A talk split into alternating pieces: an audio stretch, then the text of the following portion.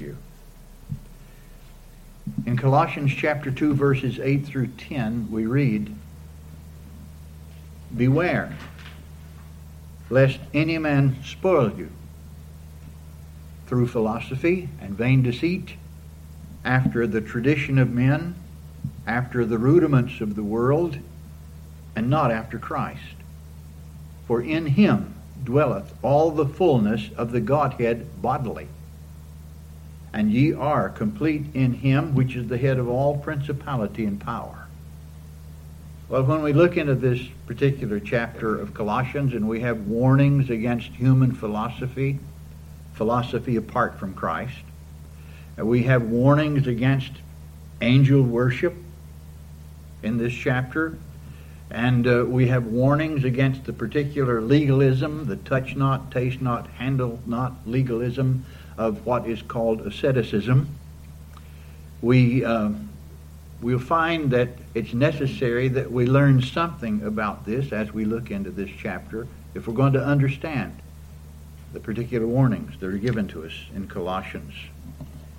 There was a false spiritualism that was endeavoring to be imposed upon the Colossian believers. But there's one thing in this chapter that should become absolutely very clear to us the remedy. The remedy for these and all other things which the devil, your very real adversary, attempts to use to gain control of your mind. If he can, he will gain control of your mind. He will endeavor to put things into it to subvert your understanding of the gospel and your faith in the Lord Jesus Christ. And so it's a very serious study, of course, in which we engage. The approach taken then as we consider these particular verses 8 through 10 with application that is relevant to us, will be the battle for the mind. A very real battle in this world. What we think, what you think, what you think upon, what you think you know, reveals what you are so important that we have the maxim of, in, in Scripture, the maxim of, as a man thinketh, so is he. What we think upon governs our life. And so it becomes incredibly important when we consider the battle for the mind. This battle didn't begin in the day of the Apostle Paul. This battle that rages in this day didn't begin in this day. This battle for the mind began when man fell into sin and plunged the whole human race into sin, as all have sinned and come short of the glory of God. This battle comes in a multitude of forms. When that old serpent, the devil, and Satan effectively attempted and tempted our first parents to turn from the Word of God and to depend upon their own reason apart from God. When they were commanded not to take of the tree that God commanded them not to eat of, when they bought the lie, part of that lie was it is a tree to make you wise. You're going to be as gods. You're going to have your own knowledge, independent from Him. You can depend upon your human reason. You can look at this tree and see that it's good for food, to be desired. There's nothing wrong with it. The only thing wrong was God commanded it not to be eaten of. That began the substitute of human reason for divine revelation. The human race putting the human mind above the truth of God, has since been governed by empty, vain, deceitful thoughts, ever since. This, of course, characterized the heathen world of old. When Paul gives the history of the world, as it were, in Romans, in Romans chapter 1, he says, When they knew God, they glorified him not as God, neither were thankful, but became vain in their imaginations, and their foolish heart was darkened. They began making gods they could control. They began making gods out of human figures and out of animal figures and even degraded further. Man came to worship sticks and stones. They were darkened. The heart, the thoughts, the understanding darkened. This, of course, characterizes the modern world as well. And even we who confess faith in the Lord Jesus Christ, we have to be careful not to look to the strength of ourselves. We have to be careful not to trust our faith or even trust our repentance or trust our own knowledge. We're brought to trust only in our Lord, to depend only upon Him.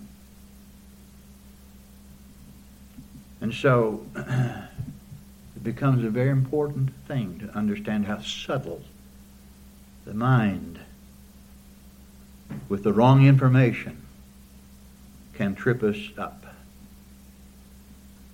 Your enemy,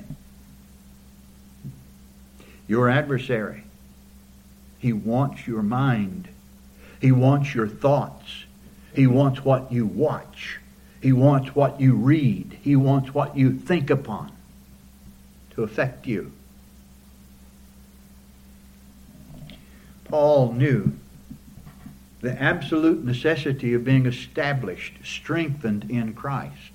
That's why he wrote in verses 6 and 7 As you have therefore received Christ Jesus the Lord, so walk you in him, rooted and built up in him, and established in the faith as you have been taught abounding therein with thanksgiving.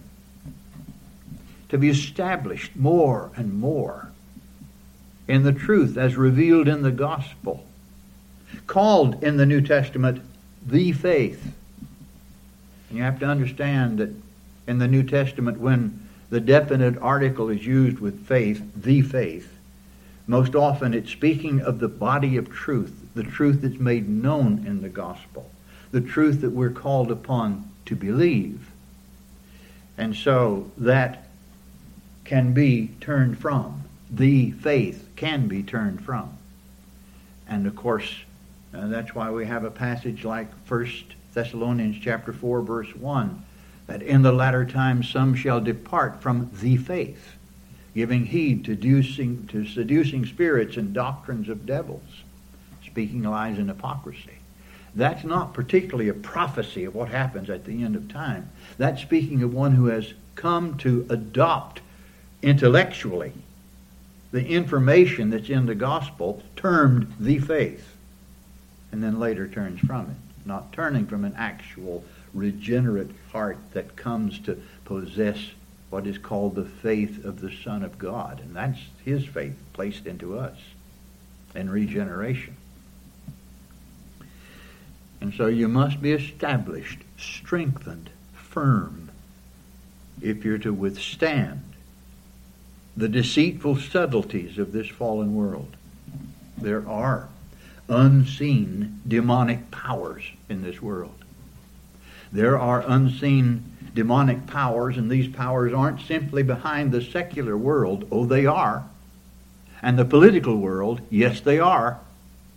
But even more especially they're in religion.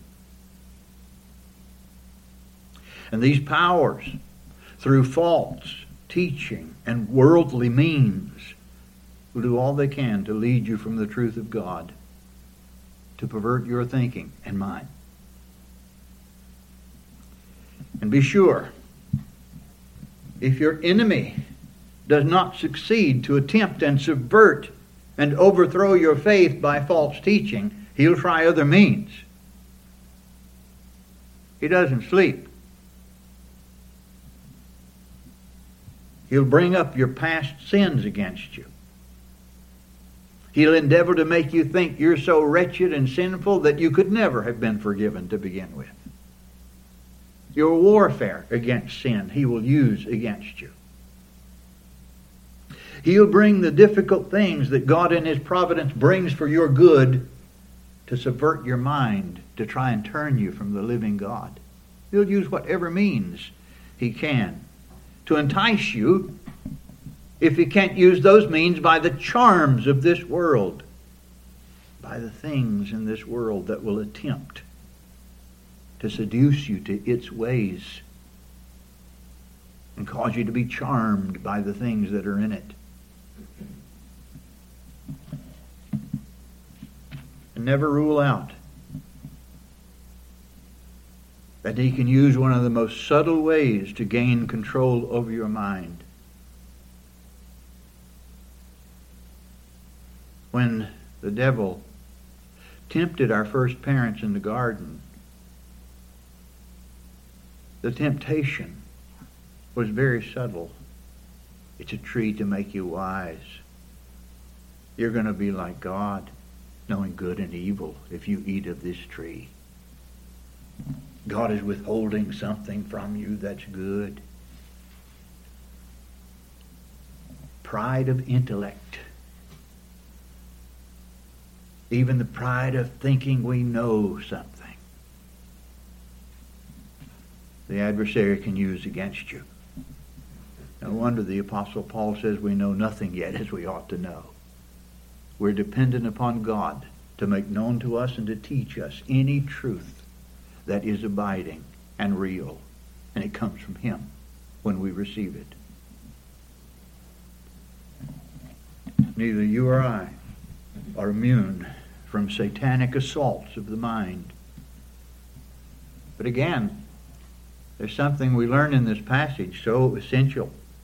The remedy remains the same.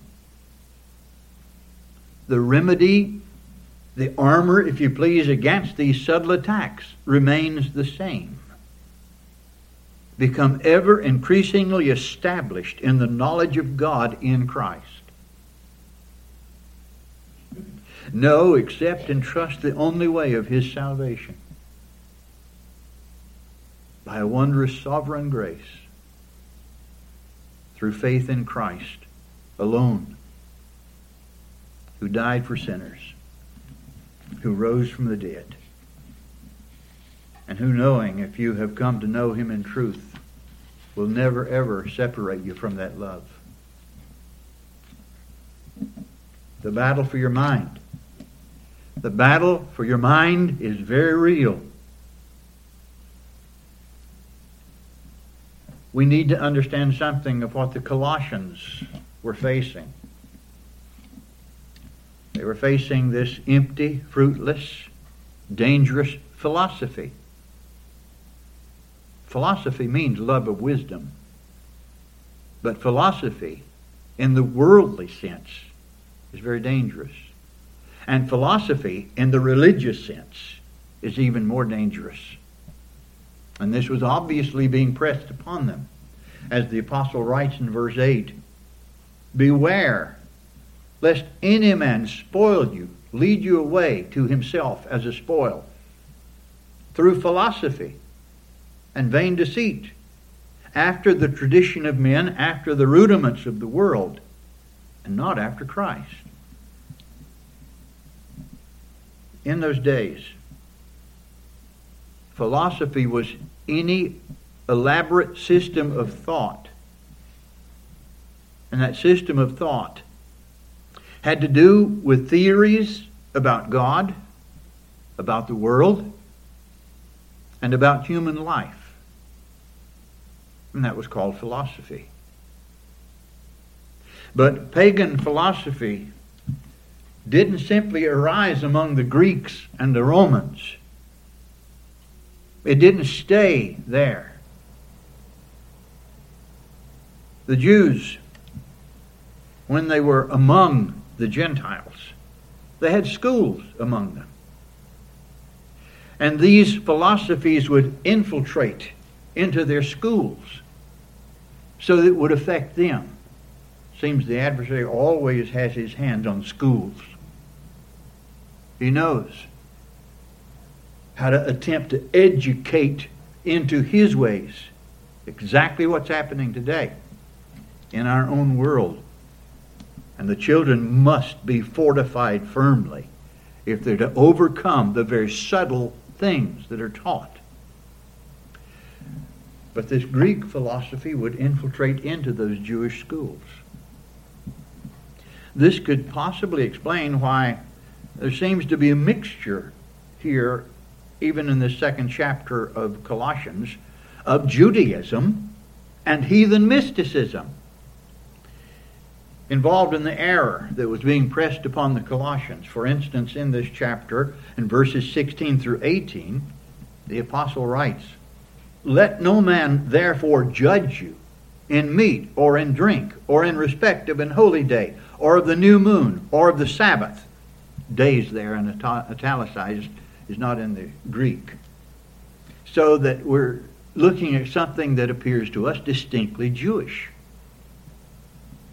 which are a shadow of things to come. But the body, the substance, is of Christ. Then he says, Let no man beguile you of your reward in a voluntary humility and worshiping of angels, intruding into those things which he, not, he hath not seen, vainly puffed up by a fleshly mind. Now, that's obviously appearing to mix in what was called Greek dualism. Now, you're going to need to understand what that means. The error Paul, that the Apostle Paul was combating, the error would not only stem from the teaching that law keeping was necessary to be added to, justi- to faith in Christ for justification, as was the case at Galatia, uh, Galatia rather, but from Greek mysticism. Greek mysticism taught that the material world, matter, material, is good, and spirit, or, or is evil, rather, and spirit is good. Matter is bad. Spirit, what you can't see, is good. So that we're intruding into those things which they could not see. You remember here.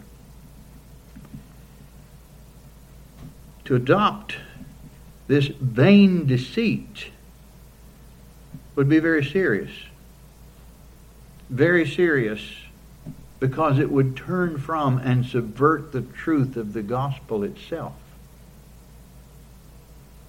It would be to take one captive like a spoil in battle brought into bondage those they desired to subvert,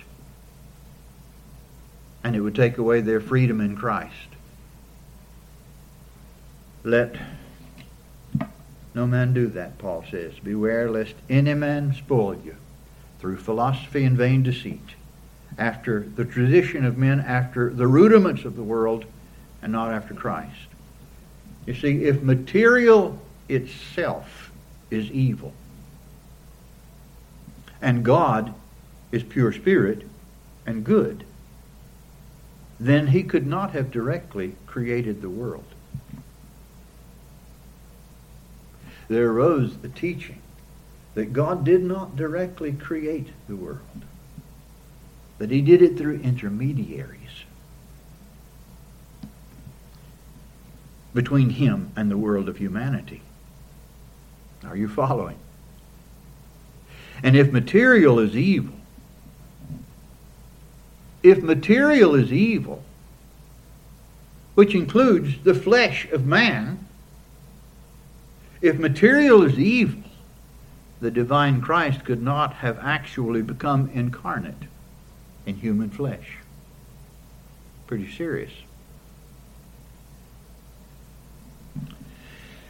this demonically inspired teaching could not be but drawn from human tradition apart from God, what God Himself has made known in His Word, revealed, given in the Word of God. its rudiments, elements, then would have its source only from the world apart from Christ. The world apart from Christ has a little a God with a little g, and that's Satan. It is worldly wisdom opposed to the true divine wisdom, which is completely in Christ. You see, the Apostle Paul has emphasized this to us, as in verse 3 In whom, in Christ, are hidden all the treasures of wisdom and knowledge. You see, he's bringing us always to Christ. The adversary, though using or though not using the same systems of elaborately devised error as in the first century, yet has many weapons in his arsenal to war against the gospel and to take captive the unwary and the unstable. We're charged to be vigilant. We're charged in the Scripture to have on the whole armor of God. We're taught that we can only stand in the power of His might, not ours. And those apart from Christ are unstable. And the remedy always remains the same no matter the avenue which demonic influence endeavors to gain, in order to subvert the mind. I'm glad to read in Scripture and understand that those who are in Christ, those who are established in Christ, that no weapon can finally destroy them, that the adversary cannot finally destroy them those who are firmly rooted in Christ, built up in Him, as Paul was exhorting in verses 6 and 7. They alone have Him for their only foundation. They grow more and more in the knowledge of Him and His grace, trusting Him alone to keep and guide. They alone have the defense the enemy cannot penetrate in another context, in another area of error coming against the saints, the believers, the people who are in Christ. Peter the apostle gives the remedy against them in 2 Peter chapter 3 in verses 16 and 17. When he says, You therefore, beloved, seeing you know these things before, beware lest ye also being led away with the error of the wicked fall from your own steadfastness. What's the remedy? But grow. But grow in grace and in the knowledge of our Lord and Savior Jesus Christ. You're not going to grow in the grace and knowledge of Christ if your mind is always in a computer, on a television, playing a game you're not going to grow in the knowledge of Christ if you take the philosophies and the things of this world and they come into your mind constantly. You're going to grow in Christ if you feed upon His Word, if you're consistent under the ministry and truth of His holy truth, His Word. You're going to grow in Christ when you learn to trust Him in the battles and the heartaches and the trials that come in this world. You're going to grow in Christ when you desire to walk with Him, to commune with Him to walk with Him in prayer, in obedience, against the oppositions that will come against that in this world. And you grow in the grace and in the knowledge of our Lord and Savior Jesus Christ, you have the effective way of not being carried away with the error of the wicked. There's a promise when you truly understand that the battle is not yours, it's the Lord's. When you understand the battle is in His sovereign hands. And you come to comprehend and believe that. You come to rely only upon Him to keep you, to sustain you. He must be your shield. as the psalmist in Psalm 119, 114, Thou art my hiding place and my shield. I hope in thy word.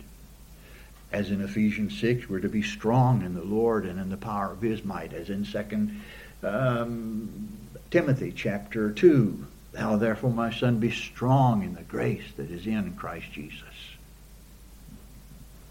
It must be his strength, not ours, in which we live. It must be His grace that sustains us in the midst of trial, that in our weakness we know His grace that makes us strong. Then we can come to rely upon the promises of His Word as in Isaiah 54 17. No weapon that is formed against thee shall prosper, and every tongue that shall rise against thee in judgment thou shalt condemn. This is the heritage of the servants of the Lord, and their righteousness is of me, saith the Lord. The Christ, the Son of God, who died for your sins, who rose from the dead, who ascended to the right hand of the majesty on high with full authority and power over everything. He'll never lose you if you've come to trust Him only. Not trusting in your trust, not trusting in yourself, not trusting in what you do, not trusting in anything you do whatsoever, trusting in the grace and goodness of God, trusting in the Christ who died and rose again, and believing that He is over everything that concerns you. That's what Paul could say about it in as in 2 Timothy 1:12, I know whom I have believed, and am persuaded that he is able to keep that which I have committed unto him against that day.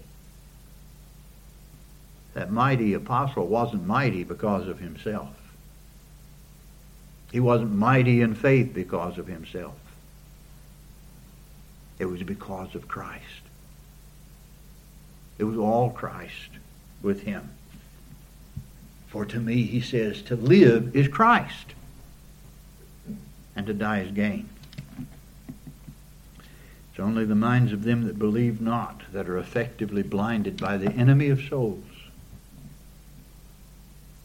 So in 2 Corinthians 4, the Apostle Paul writes, If our gospel be hid, it is hid to them that are lost in whom the God of this world hath blinded the minds of them which believe not, lest the light of the glorious gospel of Christ, who is the image of God, should shine unto them.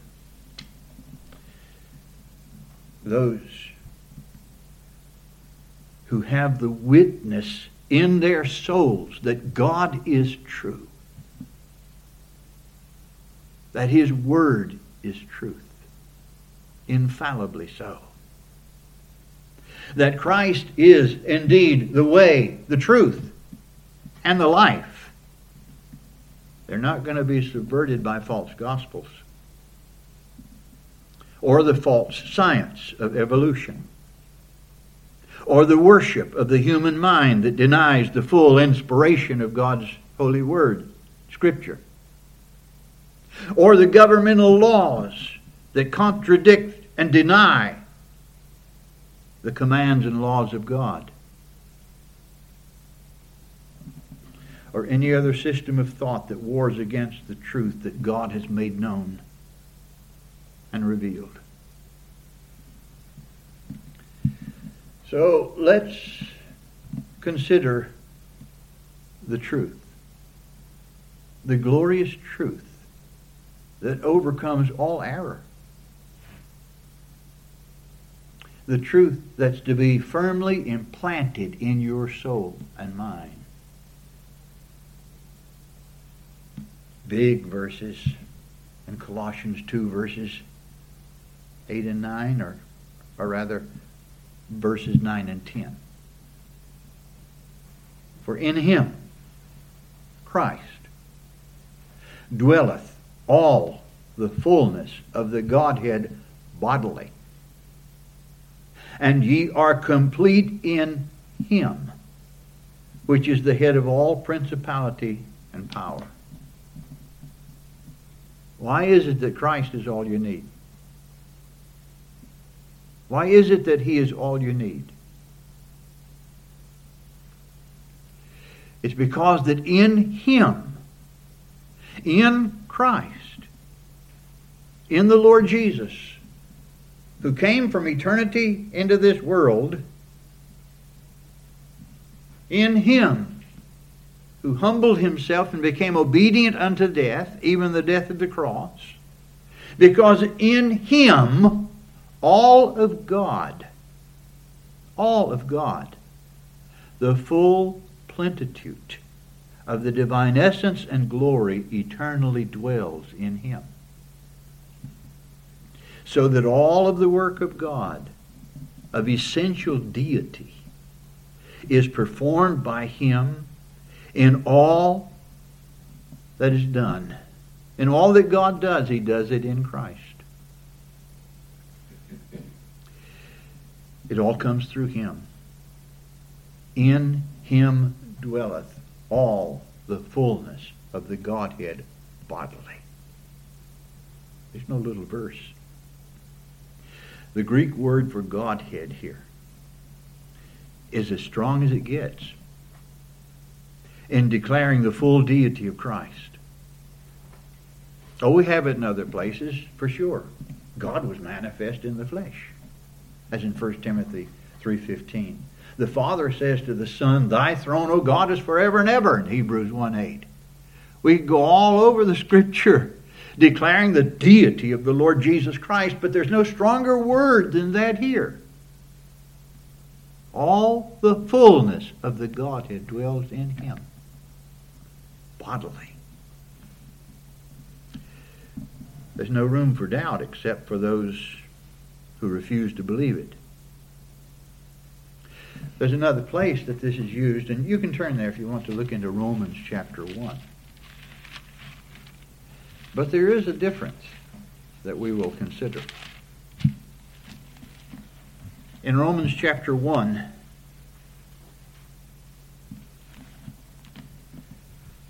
the Apostle Paul, of course, in this chapter is showing where the heathen world turned from the knowledge of God and became fools. Fools. Darkened minds. Darkened reasoning, thinking. But in this, he shows that the attributes, the power, the glory of God is manifested in creation. And he writes in Romans chapter 1, verses 19 and 20, because that which may be known of God is manifest in them. There's a knowledge in man, he has to suppress it. For God hath showed it unto them. For the invisible things of him from the creation of the world are clearly seen, being understood by the things that are made, even his eternal power and Godhead, so that they are without excuse.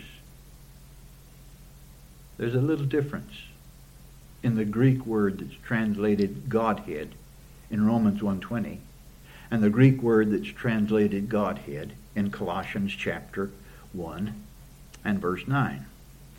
There is a difference in that. One Greek letter makes the difference, by the way. So that the Greek word for Godhead here in Colossians chapter 2 verse 9 has a different meaning than its translation with the same English word in Romans 1:20. In Romans, the Apostle Paul is saying that the works of God in creation show forth his divine power, his glory, his majesty, his Godhead in this.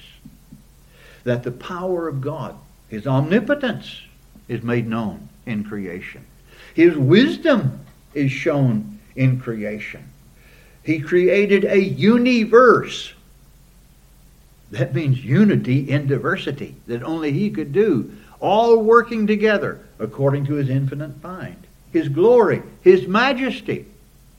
That has to be suppressed by man, not to see it in creation. The psalmist says in Psalm 19:1, "The heavens declare the glory of God, and the firmament showeth his handiwork." But here in Colossians 2:9, it's not simply the qualities or the attributes of God. It's the nature of God. It's the essential deity of God. It's the essence of God. In Christ dwelleth all the fullness of the Godhead bodily. That's one huge verse. You see, God's power, His glory, is revealed in creation, but not His person. His person is revealed in Jesus of Nazareth, in the virgin born Son of God who came into this world in poverty and performed his works that showed who he was. No else but he could cry to the raging sea to be still and it lie down like a lamb before him. None other could cry, Lazarus, come forth, and he who had been dead for four days came forth out of the grave, bound with grave with his grave clothes. No one else. But he could speak the word and heal broken bodies, sicknesses,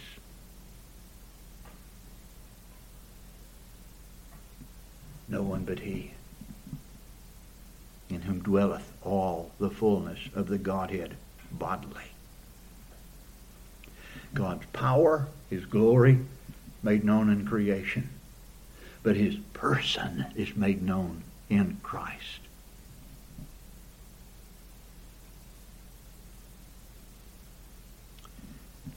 Far then from God using secondary means to create the world.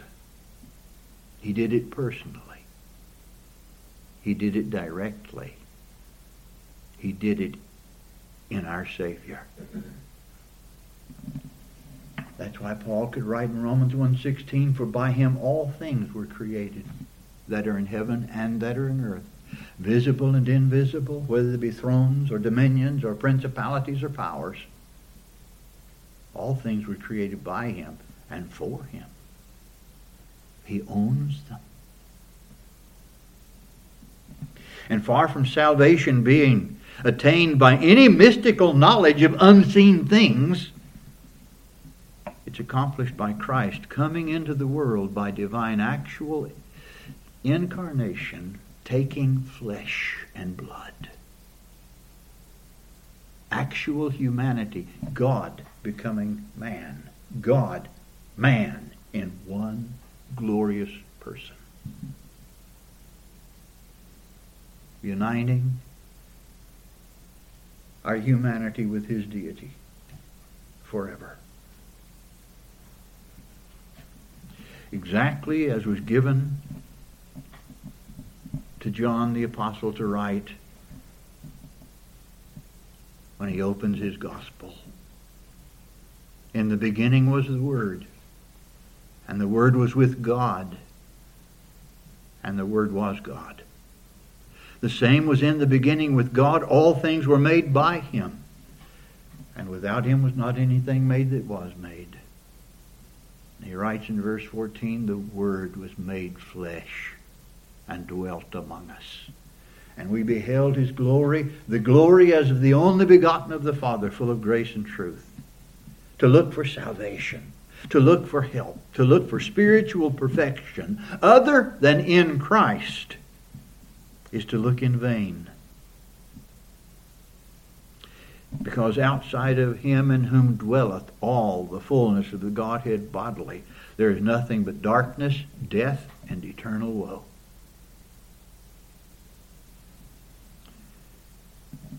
But to be in union with Christ because of God's wondrous sovereign grace by faith who took the sins of all who believe and look to him alone. Having paid the full price that was owed to God's divine justice. And then giving his own life to those who truly come to him. It's to have completeness that's impossible any other way. For in him dwelleth all the fullness of the Godhead bodily, and ye are complete in him, which is the head of all principality and power. It is in union with him It's by the indwelling of the Holy Spirit that all of the fruit of the new life and all of the outworking of true holiness and all of the joy and peace that truly lasts forever is to be found nowhere else.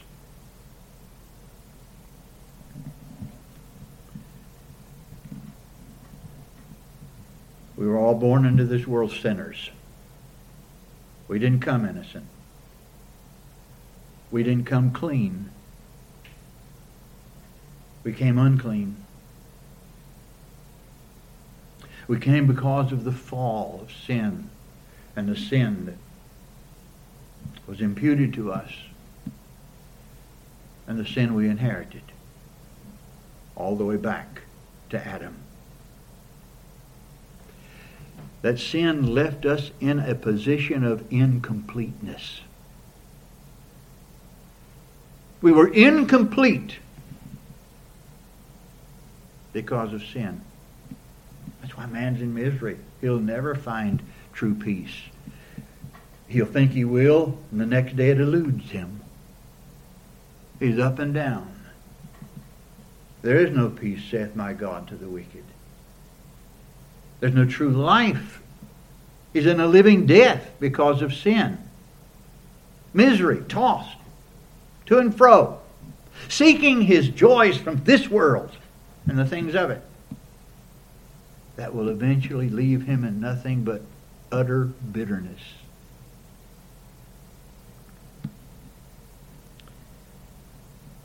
We were all in an incomplete condition because of sin.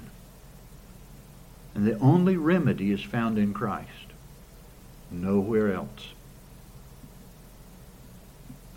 We only regain completeness in union with Him. Christ, the never failing fountain, as has been said. In Christ, we have reached the source whence flows the stream of blessings that supplies whatever you need for this life and for the next.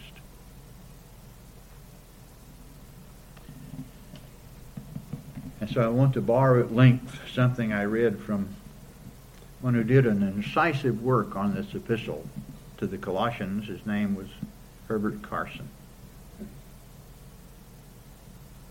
Unregenerate men, or unregenerate man, is spiritually incomplete,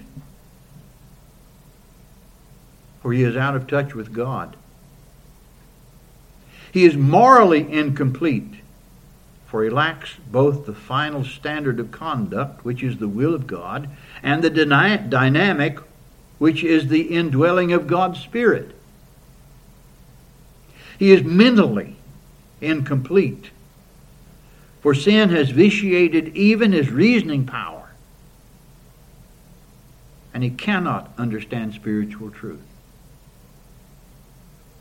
Hence, it is only through the miracle of regeneration, that's the new birth, that's new life, that spiritual life given from God. It is only through the miracle of regeneration in which, through union with Christ, he partakes of the life of God that he reaches his completeness. Partaking of the life of God. What a mouthful. It is only then that his human nature is filled out with meaning. He is spiritually complete, for he is now reconciled to God and in fellowship with his Creator. That reconciliation comes through the blood of Christ, as we learned last Lord's Day. Reconciliation doesn't have to do with what takes place in us. It's that which takes place with our relationship with God. And it comes only through Jesus Christ crucified and his finished work of redemption. He is morally complete, not in the sense of being perfect, but in that he now recognizes the final authority of the will of God and already experiences the energizing of God's Spirit, which is a foretaste of the perfection which will accompany his glorification. He is mentally complete, not in the sense of having all knowledge, but inasmuch as his mind is now enlightened by the Spirit of God to discern spiritual truth to which he was formerly blind. We have an unction, John writes, from the Holy One. That's Christ. That's the Spirit of God in us. And we know all things. That doesn't mean we're omniscient. That means we have the capacity to know what is right, what is wrong, what is true, what is false. Spiritual truth when God lives in us in him, in Christ, dwelleth all the fullness of the Godhead bodily, and you're complete in him, which is the head of all principality and power.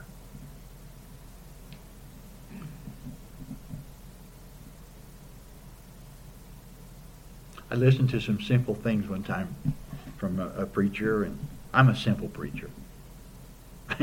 I'm just a simple preacher. I just have one gospel, none other. It was simply stated, but how impact an impression it made. One who has not Christ has nothing. One who has not Christ has nothing. No matter what else he or she may have, no matter what they may attain in this world, if they have not Christ, it will end in losing everything forever. He who has not Christ has nothing. If you have Christ, no matter what condition you may be in in this world, low or high, rich or poor, educated, uneducated, in health or in sickness, black, white, male, female. If you have Christ, you have everything. You're the richest person there is. You have all you need for time and for eternity in Him. In Him. That the Scripture speaks of as our all and all.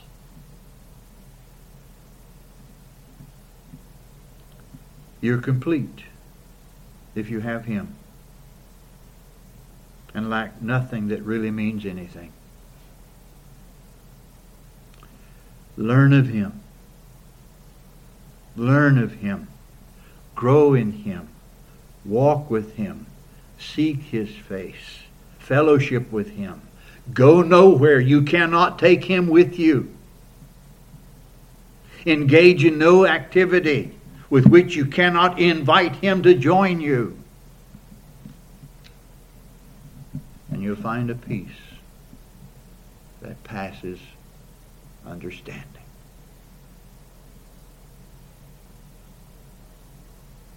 May God bless the ministry of his holy word.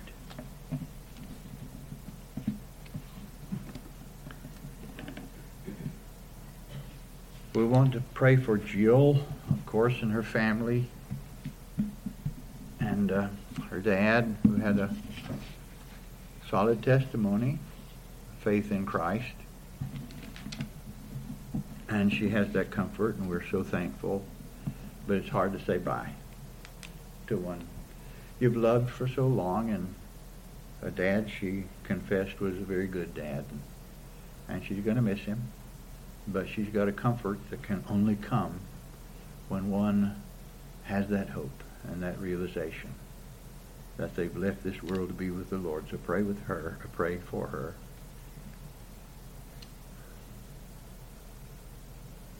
You want to bring your phone up now? Uh, Mike, you, you mentioned your father.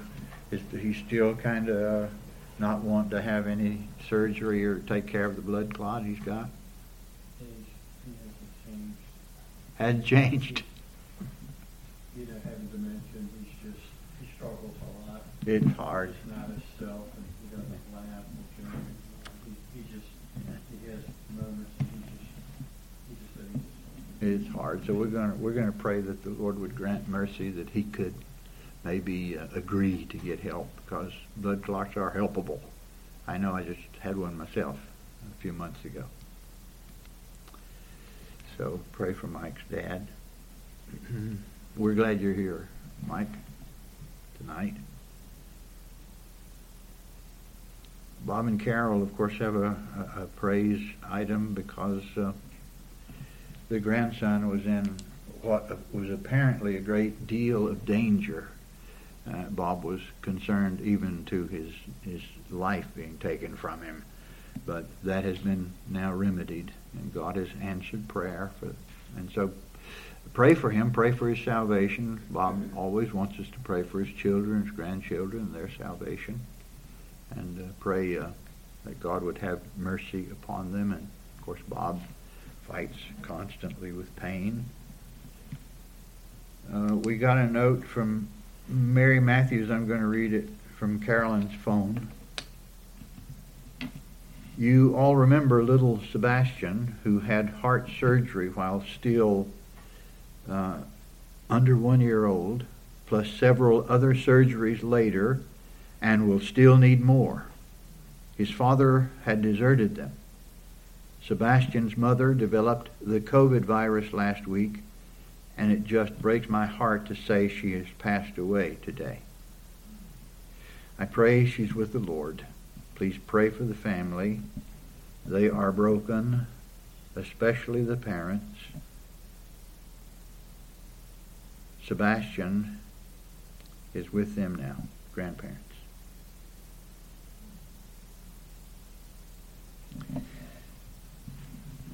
Sad, but God is in control. Other special prayer requests. You have to briefly state them so I can restate them so those that are praying with us at home can get these requests as well.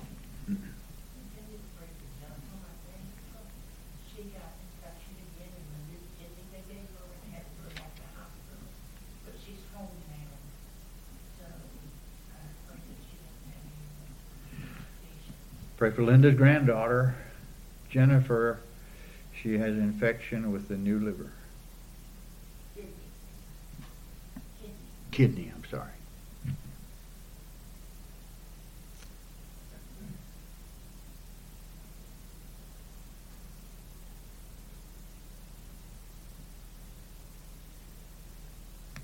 So I'm going to have a brief word of prayer and then we'll let them in here pray and uh, then conclude our service with a hymn. But at the end of my prayer, this will conclude uh, our, our live stream. Our Father, we thank Thee that salvation is in Thy sovereign hands, not in ours. And so we rejoice when we read in Thy Word that we're kept by Thee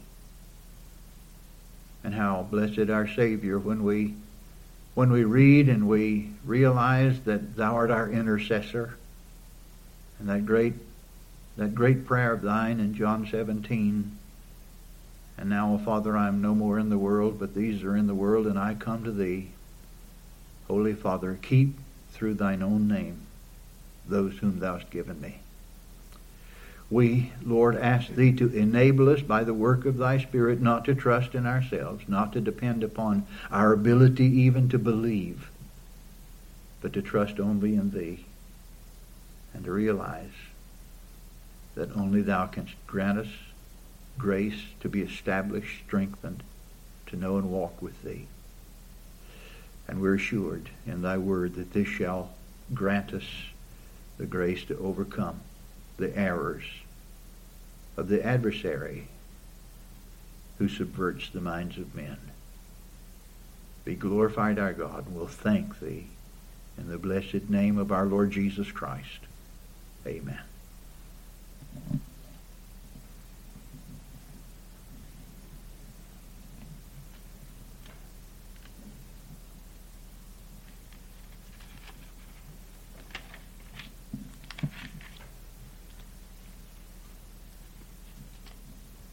Am I off? okay. Did you stop the CD? What?